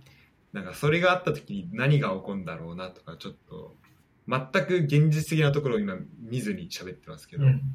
そのもうスタジアムでなんかこっからこっからここまでをそのどこどこサポーターとかっていうのをもう決めずに、うん。もうみんなあのサッカー見に来たんだったらどこ座ってでもいいよみたいなそういうてかどこにでもこう席指定しますよみたいな、うん。なった時になんかどうなるのかなというかそのファン同士のコミュニケーションもそうだしあとその試合で例えばゴールとか入った時になんかどういう現象が起きるのかなみたいなちょっとなんか実験として見てみたいなっていうのはちょっとありますね多分今まであんまり経験したことなかったようなうん。感覚にもし現地にいたらなるんじゃないかなっていうのはちょっと思っててうん。うん。うん確かに。そうですね。なんか言われてみて、そもそもまずゴール裏って、ああ、当たり前じゃないんだなってのを思って、意外だったんですけど、うん一回フラットにしたら、どうなんだろう。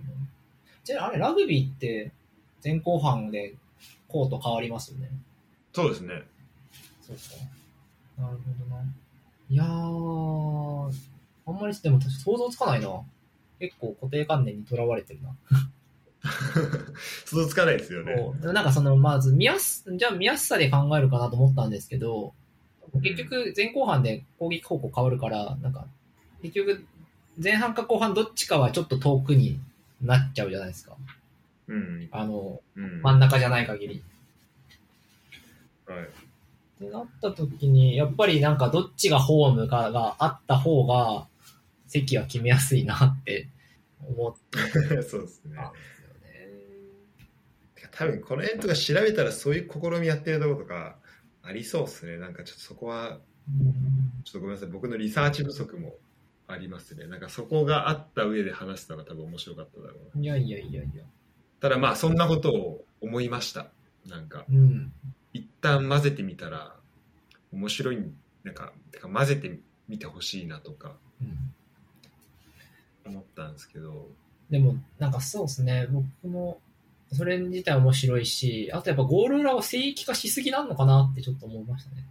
うんそうそれも思います。当たり、あの、ゴール裏にほぼ行かない自分からしてもなんかゴール裏ってまあ特別なもので、だよねってうん思い込んでる節はあるんで、なんかそこはもう、あフロンターレのそのゴール裏の雰囲気ってどういう感じなんですか、ああ、最近あんまり近づいてまあ、あんまり、あんよくわかんないですけど、うん、2、3年、3年ぐらい前の外から見てて時、外から見てて、え、まあ、え、どうなんだろう。あー、確かに。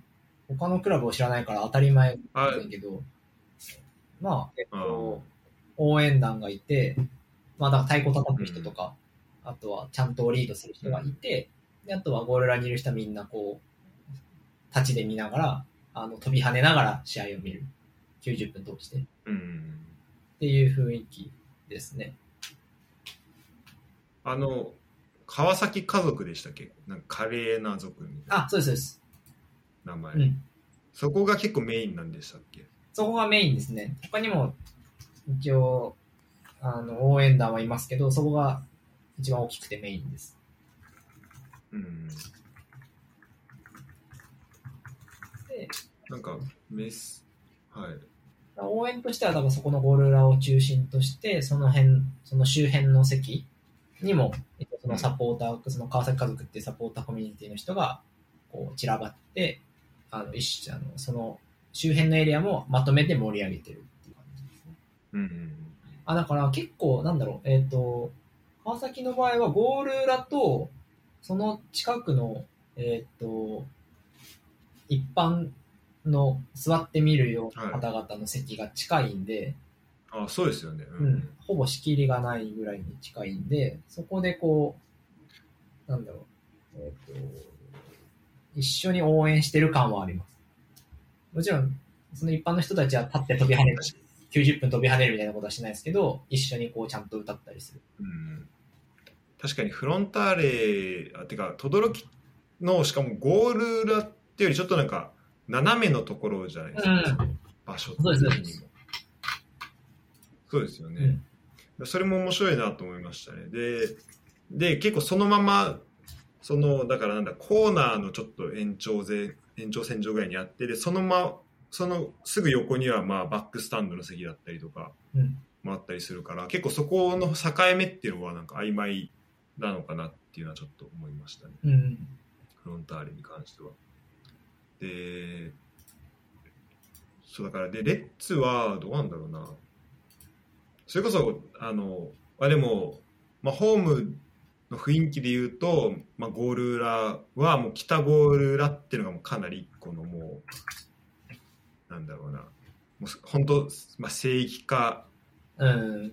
とは言ったら言い過ぎなのかな。まあでもまあそれに近いような雰囲気はあってもうそこはもう本当に応サポーターが来るところみたいな感じではあるしうんもともともともとまあ駒場スタジアムって違うスタジアムで、はいはい。えーがもともとホームだったのがあるんですけどその時はもうアウェーサポーターはなんか出島みたいなもう本当ちっちゃいゾーンしか与えられてなくて。うん何人入るんだろうなもう本当にもうこんなにホームアドバンテージ得られるのかみたいなぐらいのもう本当すごいそれぐらいの差だったんです。差があってだからこうアウェーサポーターの人はもうそこ行くの当たり前だよねとかホームはなんだろうなこれぐらいのアドバンテージを得てあのホームとしてのアドバンテージを得て応援するの当たり前だよねってもあったと思うしじゃあそそれだけのアドバンテージを得た自分たちがそのそのそれをしっかり活かせるようにうん。な、その応援を届けたいなっていう思い。せっかくもう人数的にもう明らかな差があるわけなんですよ。駒場スタジアムで。レッツと試合すると。アウェー全くもう本当なんもう日にするともうすごいぐらいの差があるんでひそのもう違いがあるので、うん。えーまあ、それをそのアドバンテージをまあ最大化するためのにできたもしかしたらその応援文化なのかもしれないし、うん。でそれがまあしっかり育っていってで埼玉スタジアムでも、まあ、6万人の使用人数でも本当スタジアム全体を沸かせられるような、まあ、それはゴー北裏北ゴール裏だけじゃなくて南もそうだし、あとなんか結構メインスタンドで結構見ること多いんですけど、はい。結構その近くの、まあ、おばあちゃんみたいな人もなんか結構手叩きながらこうやってなんかやってんですよねその歌に合わせて、はいはいはい。手拍子打っててあやっぱこのスタジアム全体としてやっぱこう浦和の応援してる人はまあ多いなっていうのはあったんですけど、うん。んだから、まあ、その中でだからごめんなさいちょっと話を戻すと、まあゴール裏がなんかす、うん、その正規化されてるなっていうのがやっぱあって、うんてかなんだろうななんかそこの温度差が激しいなっていうのが結構ありますね。うんうん。で言ってみれば北ゴール裏ってもう誰でも行ける場所になってるんですよ。そのチケットがあれば実質。うん。今は分かんないですけどルールもしかしたら変ってるかもしれないですけど、うん。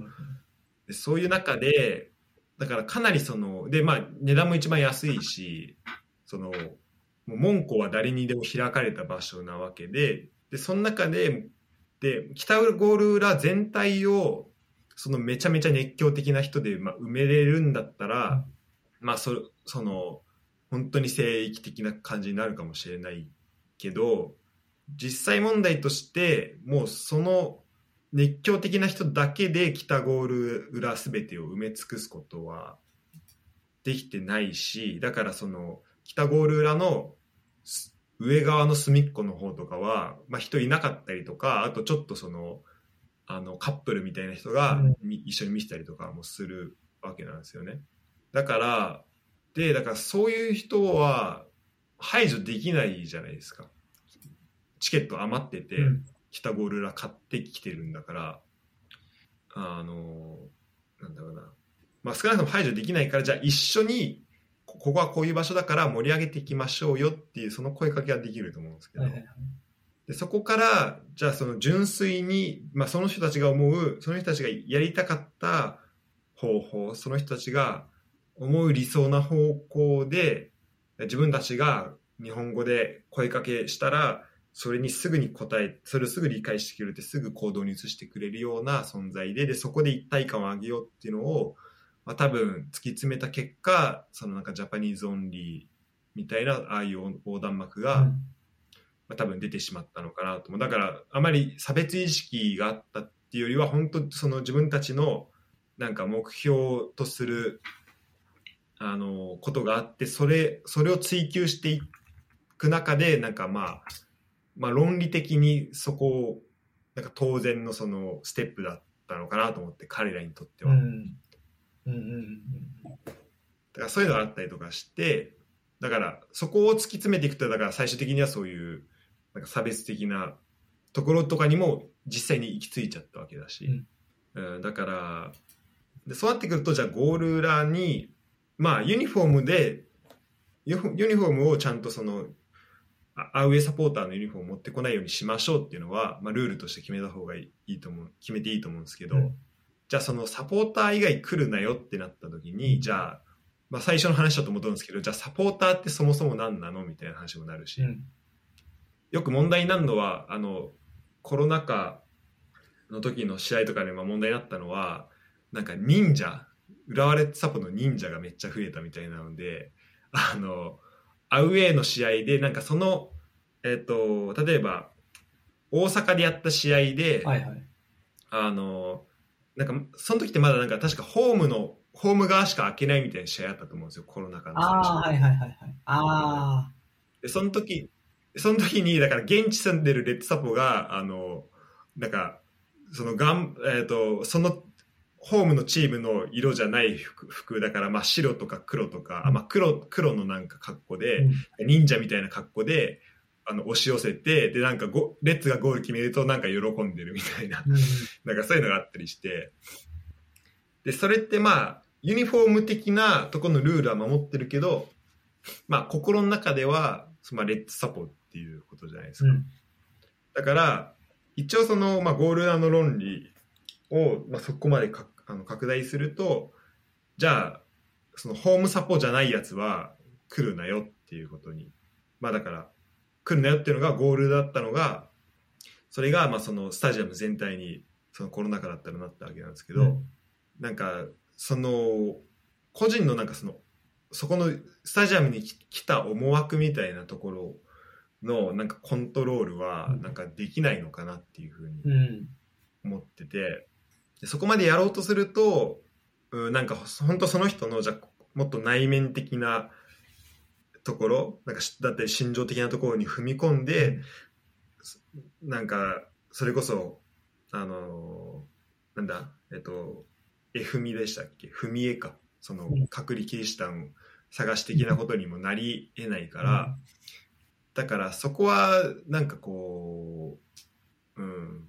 だからまあ規制ししそこをなんか厳しくし厳しくしすぎるのも違うなと思う思うし、だから翻るとゴール裏のところでその、まあ、今回だったらあの、まあ、最近だとその日本あと浦和レッズとパリ・サンジェルマンの試合で、まあ、パリ・サンジェルマンを目的でだエンバペ、ネイマールメッシ目的で来た人が多分浦和のゴールラインもいたと思うんですけど、うんなんかそういう人たちに来んなよっていうのもまたなんか違うなっていうのを思ったりうんはしましたね。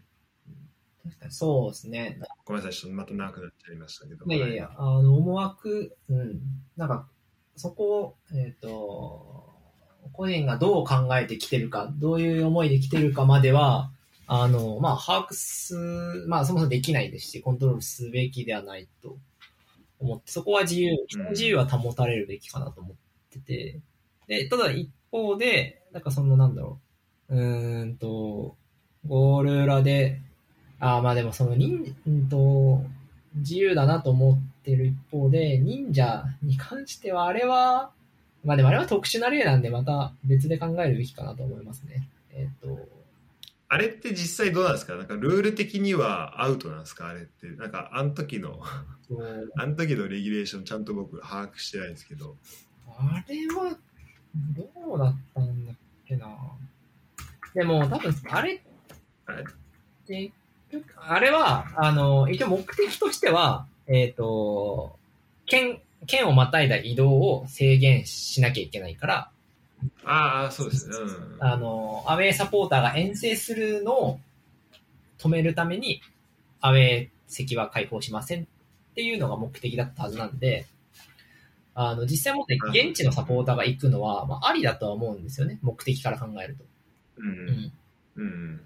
だし、その時に、むしろその、えっ、と、なんだろう。浦和サポーターがガンバの試合に行くときに、ちゃんとこう、浦和のユニフォーム着ずに行ったってのは、まあなんかマナーを守ってるなと思って、僕としてはいいんじゃないのかなと思います。まあとはいえ、まあ勘違いを招いちゃう話なので、ちょっと慎重に見なきゃいけないっていううん。で、その辺を踏まえていくと、うーんと、まあ、ゴール裏に限らず、やっぱりエリアによって応援のスタイルって変えるべきかなと思って、今話を受けて。うん。うん。てかその、試合の見方って多分いろいろあるので、落ち着いて見たい、応援したい、はい。あとはどっちも応援したいとか、っていういろんな人の思いがスタジアムに集まるっていうのを考えると、ある程度ゾーニングして、こういう人はここで見てね、こういう人はここで見てねっていうのは、まあ必要なんだと思確かに。います。で、そうなった時に、あ今喋りながら思い出したのが、あの、金額の設定が日本って多分逆なんですよね、確か。うん。あの、つまり日本だとゴール裏が今一番安い。日本だと。ゴール裏はい。みたいな、その、でも多分大体そうですよね。自由席でとかだと。はい、そうですね。うん。だからこう、多分、初めて行く人とかが、まあ、あの、知らずに入っちゃう。だと思うんですけど、でも確か海外だと、むしろ一番高く設定してるところもあるっていうのを、あ、そうなんですか。が、だった、ちょっと曖昧です。でもなんかね、あって、結局海外の話からすると、ゴール裏が一番、えっ、と、近くでサッカーが見れるっていう意味で、うん。一番臨場感があっていい席だっていう感覚が確かあるんですよねあ。ごめんね、しかも今海外ってすごいくくっちゃってるんですけど。確かに、まあ、国によってはそうなのかもしれないですね。で、まあでな、何が言いたかったかっていうと、多分日本だとその、はい一番安くて気軽に入れそうな場所が一番こう、聖域化されていて、あの、なんだろう、こう、熱いエリアになっちゃってるので、そこのこう衝突はありそうだなって。多分なんかそこってもともとはあまりあのそれは多分予期してなかったところが多くてうん。なんか特に何も言ってなかったと思うんですけどなんか最近は結構そこをなんかゴール裏はこういう人たちだこういう目的のところだからっていうのは結構なんか言うアナウンスは自体はするようにはなってきたのかなとはいはいはい。思いますね。で、うん、まあ、さっきまあミックスしたら面白いんじゃないかって話もしたんですけど、うん。多分、そうですね、あの、ロクさん言うように、なんか今、もうかなりこう、まあ実際起きてることとしては、そのスタジアムの中でどんどん特殊化が、なんかサポーターの中のなんか、そうですね、それぞれが特殊になっていってると思うんですよね。もうゴール裏にいる人はもうゴール裏をどんどんうん。そっちをこうそっちにそうどんどんこう特化していって、でメインスタジアメインスタンドで見る人はもうその人たちの見方っていうのがどんどんあのできていって、でそれもバックスタンドでもあるしあとまあさらにその、まあ、ゴール裏的な見方の反対側で言うとあの、まあ、VIP とか、まあ、ホスピタリティ的なところで見る人うんとかは、まあ、その反対側。まあ試合があんまり試合があんまり見見てないっていう意味では、まあ、結構ゴール裏と近かったりもするかもしれないですけど、うん。まあ、見れないっていうのも含めて、うん、っていうのもあったりしててだからそのなんか、まあ、スタジアムの中で起きる、まあ、多様性的なところスタサポーターのこういろんなしあの種類の人が生まれるっていうのは、まあ、逆に言うと、まあ、ラグビーではなかなかなあんま見れないところかもしれないんでそこは逆になんか面白いところなのかなとも思いますね、うん。だからそこはそこでちょっと大切にしなきゃいけないところなのかもしれないなと今話しながら思いました、そうですね。まあ、でもまあ、あの、結局、J リーグの方針としても、こう、やっぱり新規顧客を獲得しようっていうスタンスだと思うので、そのゴール裏の人たちのような熱狂的なファン以外の人たちがスタジアムに来ることになるのはもう避けられないので、そのあたりの共存をどう考えるかっていうところなんだと思います。で、それで言うと多分、まだ過渡期なんだと思うんですよね。まあ、海外が成熟してるかどうかは全くわかんないですけど、その、ゴール裏の人たちにとっても、例えば、まあ、浦和はわかんないですけど、もっと小さいクラブとかだともう、もっと人がいない時、もう数百人の時から俺たちは応援してきたんだっていう人たちがずーっと今もゴール裏で応援してったみたいなケースは多分あると思ってて。で、その時にやっぱりこう、他の人が入ってきた時に、こう、共存できるかっていうのは、やっぱまだ、こう、試行錯誤の途中なんだと思うんですよね。そうですねだから、まあ、今後もきっと浦和に限らず、こういうえー衝突みたいなのは起きるんだろうなと思ってます。で、今喋ってて思ったんですけど、とはいえ、じゃあなんで浦和レッズがこんなに話題になるんだろうっていうのは、ちょっと気になるところではありますね。そうですね多分その歴史的な流れとしては他のクラブも同じはずなんですよね。なんだけど、うん浦和だけなんでこうなるんだっていうのは、ちょっと地域性だけでは説明がつかないと思って。そこはちょっと特集組みたいぐらいですうね、ん。Why, Why Always Us でうんなるほど。で、そうですね。あの今おっしゃったところで言うと、あのじゃあゴール裏そのそれぞれそのスタジアムの中のでそのまあメインスタンドゴール裏バックスタンドだったりところにまあ役割を持たせて、てか役割をどんどん持っていったっていう部分はいいと思うんですけどでそうなると、まあ、メインバックは、まあ、割と新しい人来やすくてゴール裏はまあ熱狂的なサポーターがいるっていうことになるんですけど、うんでもじゃあゴール裏に新しい人はどうやって来るのっていう問題はそ、の新しい人を受け入れるってやっぱ土壌がないとずっとあると思ってて、うんでそこをやっぱそこかなと思いますねそのなんか考えるところは。うん。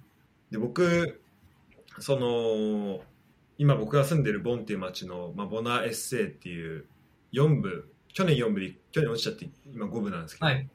そのサッカーチームの試合を去年とか見に行ったんですけど、あのホームだけじゃなくてアウェーの試合も見て見に行ってでそうすると、まあ、みんなでこう、まあ、ゴール裏的な感じのところで、まあ、応援したりとか、うん。そういうことになってでなんかそのバスとかもなんか一緒に行くんですよね。なんかサポーターバスみたいなの、はいはいはい。だからバス乗りながらみんなで応援したりみたいなしてて。で僕ドイツ語全然しゃべまあその時1年以上前なんでまだドイツ語の授業も取ってなかったからもう全然ドイツ語何も喋れないぐらいの時に行ったんですけどもうなんかみんなめちゃめちゃ優しくてでただみんながなんかドイツ語喋れるわけじゃないんですよ、うん。あじゃあ英語喋れるわけじゃないんですよ。だからなんかドイツ向こうドイツ語で喋ってきてなこっちは本当片言のドイツ語で返す。もう片言にすらなってないぐらいのなんかもう壊れたドイツ語喋ってるんですけど、それでもなんかあのなんかさ応援してるササポーターとしてなんかう受け入れてくれてるなっていうのは感じて、うん。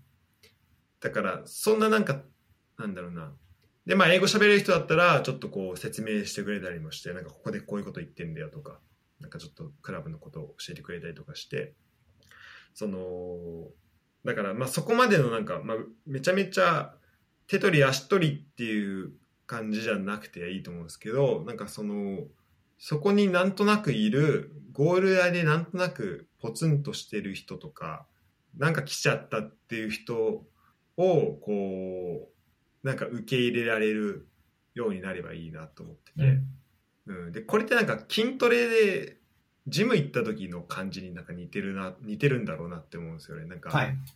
初心者の人とかでジム行くとなんかみんな周りマッチョな人ばっかで,、うん。で自分は筋トレなどのマシン使っていいかも分かんないしちょっと不安に思うみたいな。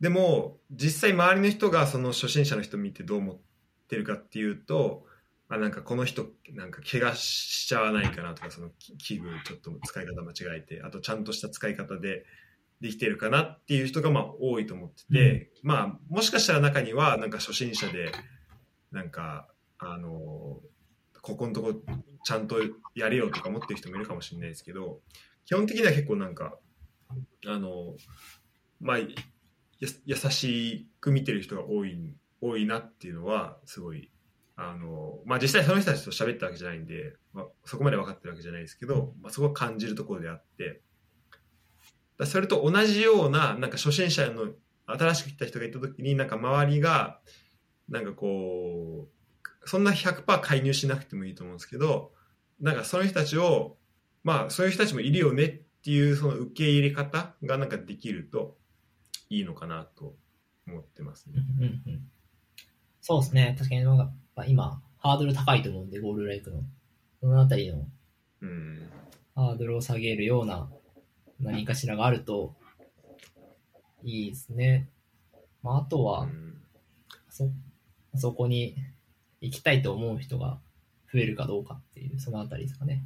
うんまあでもきっとそこは、なんかいきなりゴール裏に行きたいって思う人って、そんなにいない気がするんですよね。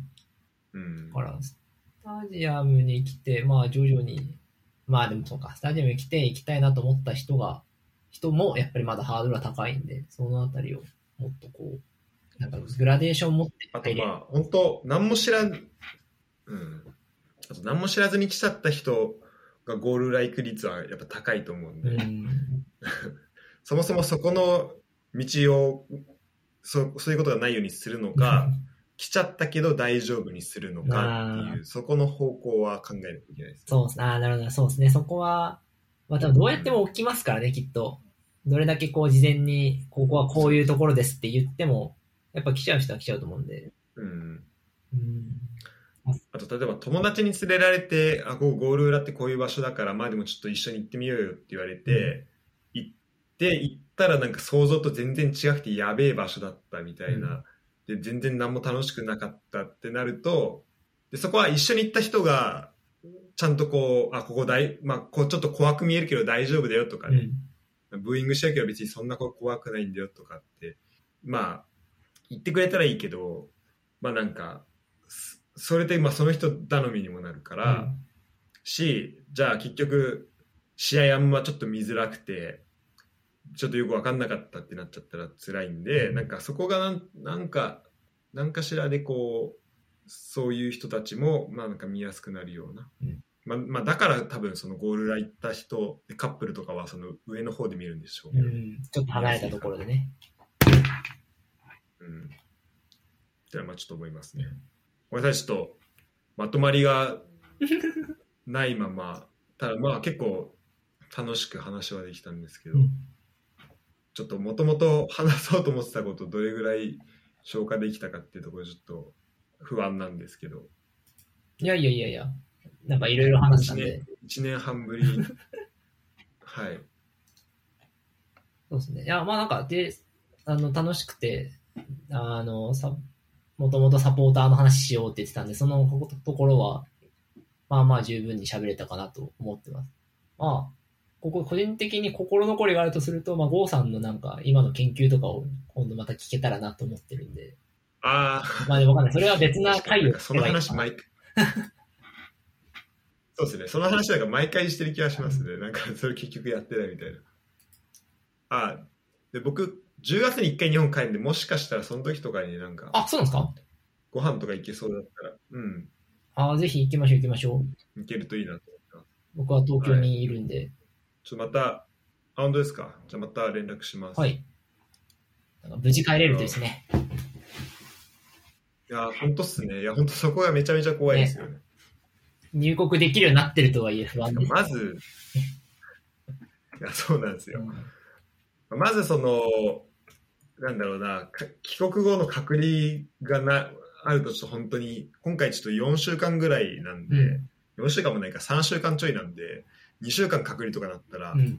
きついし、あと友達の結婚式のために行くんであ、それ、それも出れなくなっちゃうしっていうのがあるんで、まずそれはあるんですけど、もう確定してることで、あの、乗り換えが2回あるんですよね、帰り、日本帰るやつが。2回、1回じゃないんだ。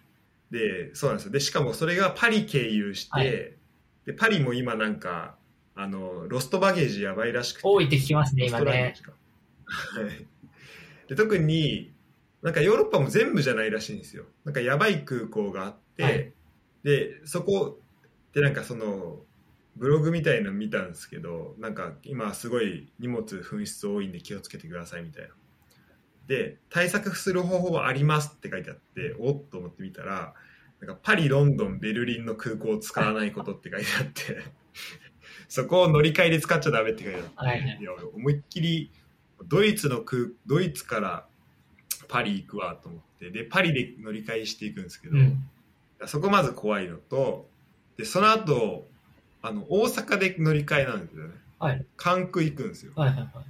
で関空で11時間の乗り換え時間の後に、今度伊丹空港から羽田行くっていううわもうわわけわかんない。絶対、なんでそんなんさせるのっていう。そう。で、まあ、伊丹、ってか、関空の職員の人人は、まあ、ある程度、まあ、ストライキとかもしないだろうし、うんあの、まあ、まだあ信頼できるんですけど、なんか、11時間あったら普通に新幹線で帰れるじゃないですか。うん。日本、あ東京まで。そうですね。そう。だからそことかも、だから結構無駄に長いフライトにはなりそうなんですよね。40時間ぐらいかかるのが。そうか。まあでも無事帰ってこれることを願ってます。まあ、もしお時間あれば会いましょう。ありがとうございます。ご飯でも。そうですね、ぜひぜひお願いします。はい。じゃあ今日は、ロクさん、長い時間ありがとうございます。はい、こちらこそありがとうございました。楽しかったです。またお願いします。はい、また。